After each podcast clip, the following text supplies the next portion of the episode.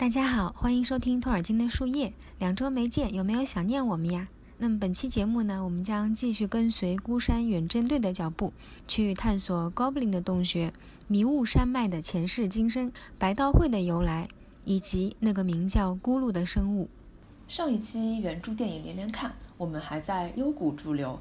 说来也巧，Bilbo 和矮人们在幽谷的时候正值六月上旬，不经意间日期已经和我们的现实世界同步了起来。原著里，大家在 Elrond 的招待下吃饱喝足，养精蓄锐，在精灵的歌声中告别了最后之家。不过，并非只有 Gandalf 一人注意了矮人们的孤山任务。霍比特人原著中，在最后一章提到了 Gandalf 在和矮人们分手后，去参加了一个白巫师的会议 （Council of the White Wizards），那时是叫这个名字，可能后来才确定了 White Council 这一称呼。电影中呢，在矮人们停留幽谷期间，白道会成员也聚集在此，召开了和此次孤山任务有关的会议。白道会又被称为智者议会 （The Council of the Wise），最核心的成员为 Saruman、Gandalf、e r o n d、Galadriel 和 Círdan，其他成员也包括一些阿尔达领主。成立于第三纪元二四六三年。白道会成立初期，Gladriel 本意是希望 Gandalf 能够担任议会的领袖，但 Gandalf 除了派遣他来中州的 Manwë 外，不愿为他人效力，且他居无定所，也不想受到任何约束，所以呢，最后 Saruman 成为了领袖。电影中五位核心成员只有 Círdan 没有露面，这应该是考虑到这个角色并未在魔戒电影中有过正式的出场，也不便于忽然出现在霍比特人里。原著里的白道会显然不包括褐袍 Radagast，但电影因为引入了更多 Radagast 的戏份，而让一些原著中属于 Gandalf 的剧情发生在了 Radagast 身上。在意外之旅中，主要是前往 Dol Guldur 调查这一事件。Radagast 在调查中遭遇到一个戒灵，并看到了一个魔影。他在 Trollshaws 附近将戒灵的武器交给了 Gandalf。在幽谷的白道会会议上。Gladriel 辨认出该武器属于安格玛的巫王，他是九大戒灵之首，因此众人推断出 Sauron 的势力可能正在暗中滋生，以便卷土重来。Gandalf 在会议中提到，七枚矮人持有的力量之戒有四枚毁于恶龙的火焰，两枚已被 Sauron 得到，还有一枚大家以为下落不明的矮人戒在 Thorin 的父亲 Thrain 手里，而 Saruman 对此表现得不屑一顾。认为至尊魔戒早已随着安度因的河水流入了大海。Sauron 只要不得到至尊魔戒，就无法东山再起，也无法控制其他魔戒。根据精灵宝钻与魔戒附录的记载，Saruman 此时内心打着自己的算盘，他对统御和权力有着极度的渴望，因此表面上的不屑一顾，只是欲掩盖他私下派人在安度因河流域打听至尊戒下落的行动。电影中这段的内容极有可能来自原著中第三纪元二八五一年的那次白道会会议，因为正是在二八五零年，Gandalf 在进入 Dol Guldur 的时候，在那里发现了被囚禁的 Thrain，得到了孤山的钥匙。电影为了进一步说明孤山任务对中州整体局面的影响，将原著中关于 Necromancer 在 Dol Guldur 出没的一些历史进行了时间上的变更。除了这次会议发生的时间外，电影中 Elrond 提到。四百年来，我们生活在警戒和平之中。原著里这段短暂的警戒和平 （Watchful Peace） 发生的时间为第三纪元二零六三年到二四六零年。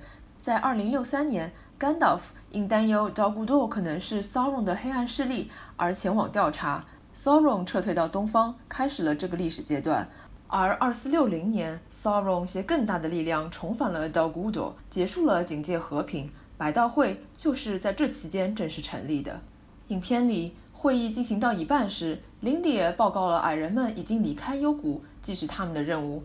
虽然并没有向观众展示会议的后续内容，但我们可以猜测，最终萨鲁曼应该是同意了白道会对 Dol Guldur 采取行动，或是后来由于在电影剧情中 Gandalf 不幸被囚禁，其他几人决定前去救援，萨鲁曼才不得不出面一起加入了进攻。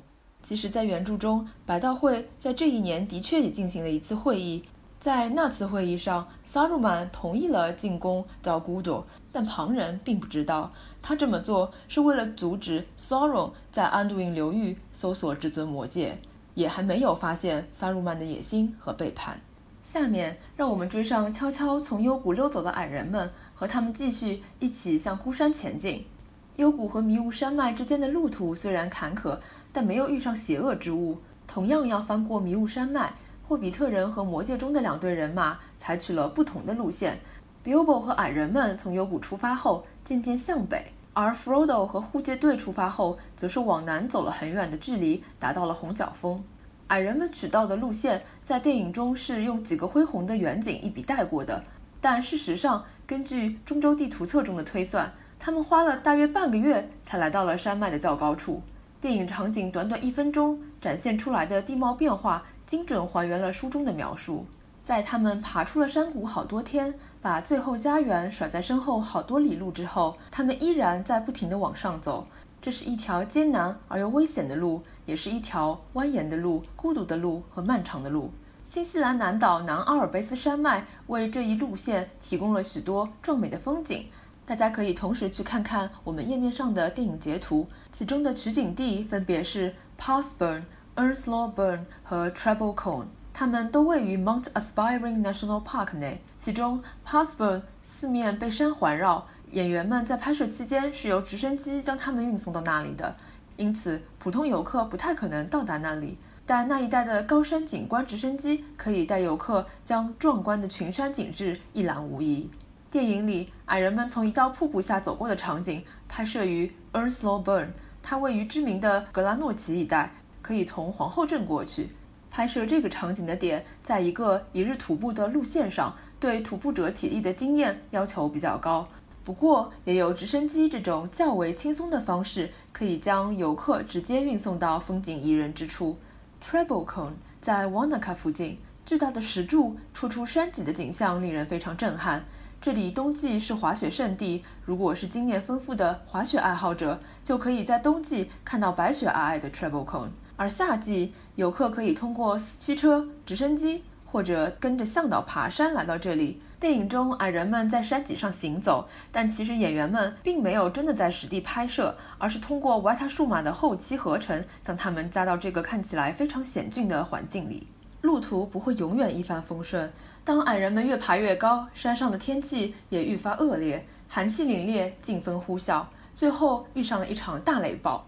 书中这样写道。闪电劈在山巅，岩石也为之站立，声声巨响，划破空气，隆隆地滚进所有的岩穴与山洞。黑暗中充斥着压倒一切的噪音和突如其来的刺眼光芒。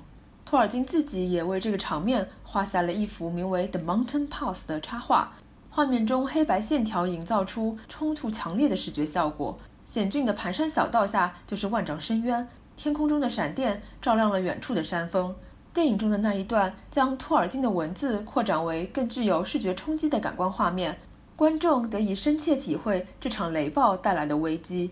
不过，电影这一场景完全是在石阶片场搭建的布景里拍摄的，剧组在摄影棚的顶上安装了大量的荧光灯管，并由专门的技术人员为这些灯的操控编程。当这些荧光灯快速无规则的闪烁时，就产生了和闪电极为相似的效果。再配合安装在布景上方的大量喷头和布景周围风劲强力的风扇，演员们根本都不用怎么演，就能表演出狂风暴雨、电闪雷鸣中的崩溃状态。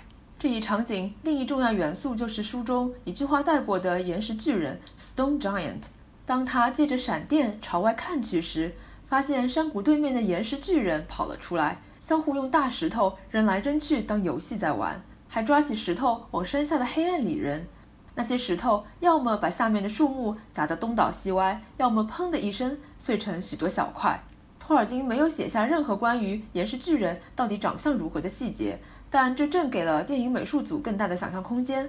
在早期，艾伦里所思考的问题是：岩石巨人到底是某种在山里沉睡太久、肌肉皮肤都岩石化了的生物呢，还是活过来的岩石？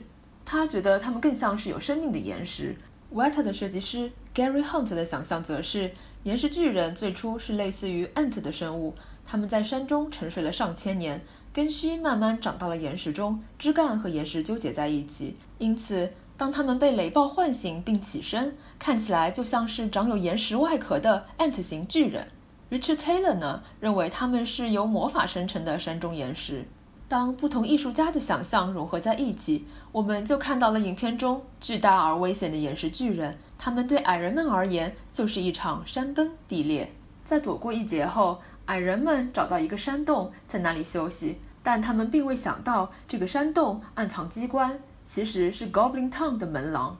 山洞的地面是可以活动的机关。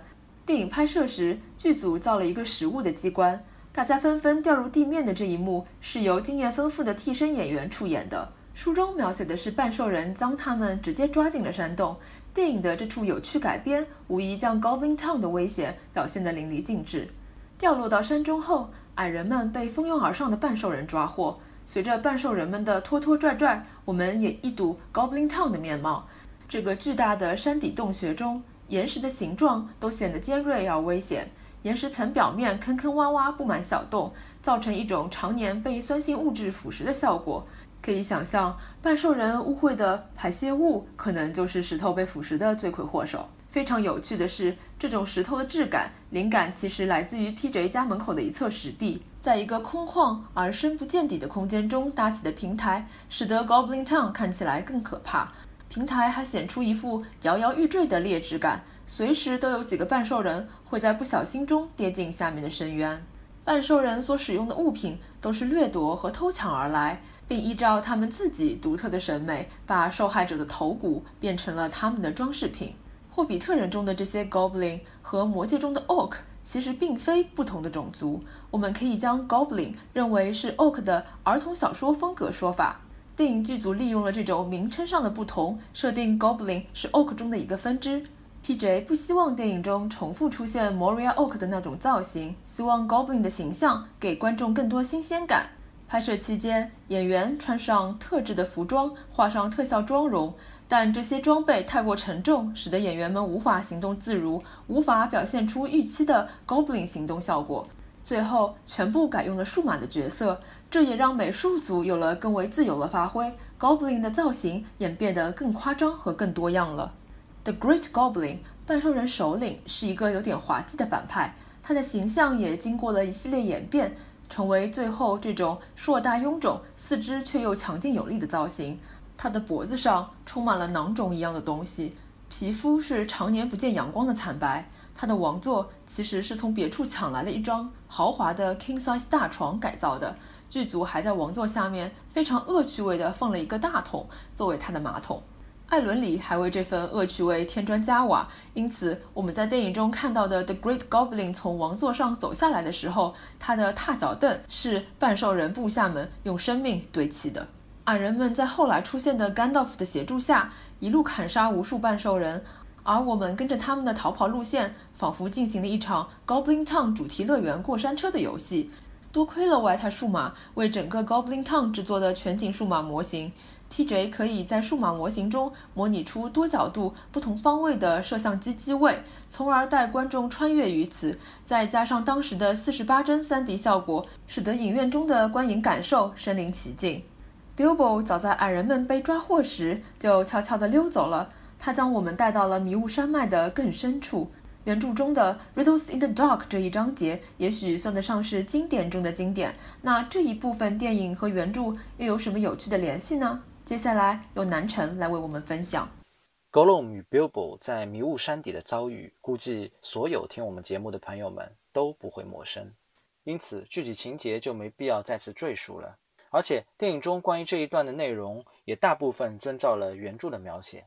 唯一值得一提的是，在出版的《霍比特人》里。Gollum 原本是将魔戒作为猜谜比赛的赌注，若是他输了，就把戒指当做礼物送给 Bilbo。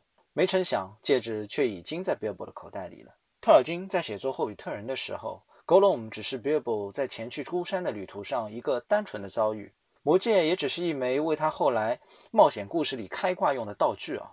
直到托尔金开始创作魔戒，才不得不将这一情节改成我们现在所知道的版本。当然。原来的情节也保留了下来，成为了 Bilbo 的托词和借口，以此告诉外人戒指是 Gollum 心甘情愿送给他的礼物，显得他持有戒指呢是合乎情谊的，而并非像真实发生的那样显得有些不光彩。Gollum 的洞穴位于 Goblin Town 以下更深处，因此岩石的形制也和 Goblin Town 自成一体，到处是斜向的裂缝，犬牙交错。岩石也由于常年处在酸性潮湿的环境里，而形成许多内凹的球形凹槽。潮湿的环境同样也给菌类植物提供了生长环境。电影里，Bilbo 从上方的 Goblin Town 一路掉到了一堆看上去有毒的紫色蘑菇里，才不至于摔死。地底的洞中呢，有一处大湖，湖中有一个小岛，那便是 Gollum 的居所了。由于电影拍摄的需要呢，即便是在昏暗的地底，也不能完全没有光，因此 Weta 的设计师们还是假想了山的岩壁上会有些裂缝，太阳光或者月亮光可以通过裂缝。射入地底，光线打在水面上形成一定的反射，因此幽冥的地底环境中呢，依然会泛着粼粼的微光。Gollum 通过一艘他自制的小船来往于他的小岛和水岸边。概念设计总监艾伦里想象他的小船会是用 Goblin 的骨头搭建的，但样子呢却和霍比特人独有的圆形船的造型很类似。这种船在《王者归来》开头。当时名字还叫 Smeagol 的 Gollum 和他的朋友 Diego 划船的镜头中有出现过。原来作为 Store 家族的一名霍比特人，他早年呢住在河边，熟悉水性，因此后来他在山洞中造的船也和这个很类似。书中描写过 Gollum 的眼睛泛着绿光，设计师 Daniel Faulkner 希望在电影里对这一点能够有所还原，因此他想象在 Gollum 的山洞里有许多会自发光的无脊椎动物。光线同样会在 Gollum 的眼睛里和湖水里反射出绿光。我不知道设计师是不是受了新西兰怀卡托地区著名的萤火虫洞的影响。哎，巧的是呢，这个地方离我们所熟知的霍比顿 Mata Mata 也非常的近。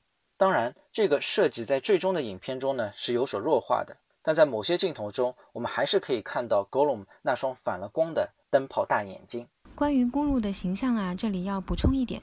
主要是来自《霍比特人详注本》中的注释说明，在一九三七年版的《霍比特人》里，托老呢是这样描述咕噜的：住着一个老家伙，名叫咕噜，我不知道他来自何方。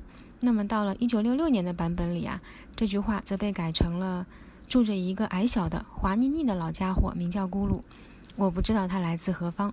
托老做出这处修订呢，大概是对1966年以前的各种外语版的《霍比特人》的直接回应。大多数译本的插画中，咕噜呢都被描绘成一个体型庞大的家伙。1947年的瑞典语译本中啊，咕噜被画成高大黝黑的岩石状生物，体型呢大约是比尔博的四倍大。1957年的德语译本当中，它也比比尔博大了好几圈。那么我们可以从插画里面看到啊。咕噜挂在船舷的腿就堪比比尔博的身高了。一九六二年的葡萄牙语译本中，咕噜的体型是比尔博的两倍大，还长着胡子，一脸惊恐的表情。在一九六五年的日语译本当中，咕噜的形状呢颇像一只大型爬虫，大约有比尔博的三倍大。大多数霍比特人的插画家在试图描绘咕噜的形象时都惨遭失败。托尔金自己呢也注意到了诸多译本的插画问题。他在1963年给出版社写信的时候呢提到，咕噜不应该被画成一个怪物，而几乎所有的画家都不顾小说的文字，物字将它妖魔化了。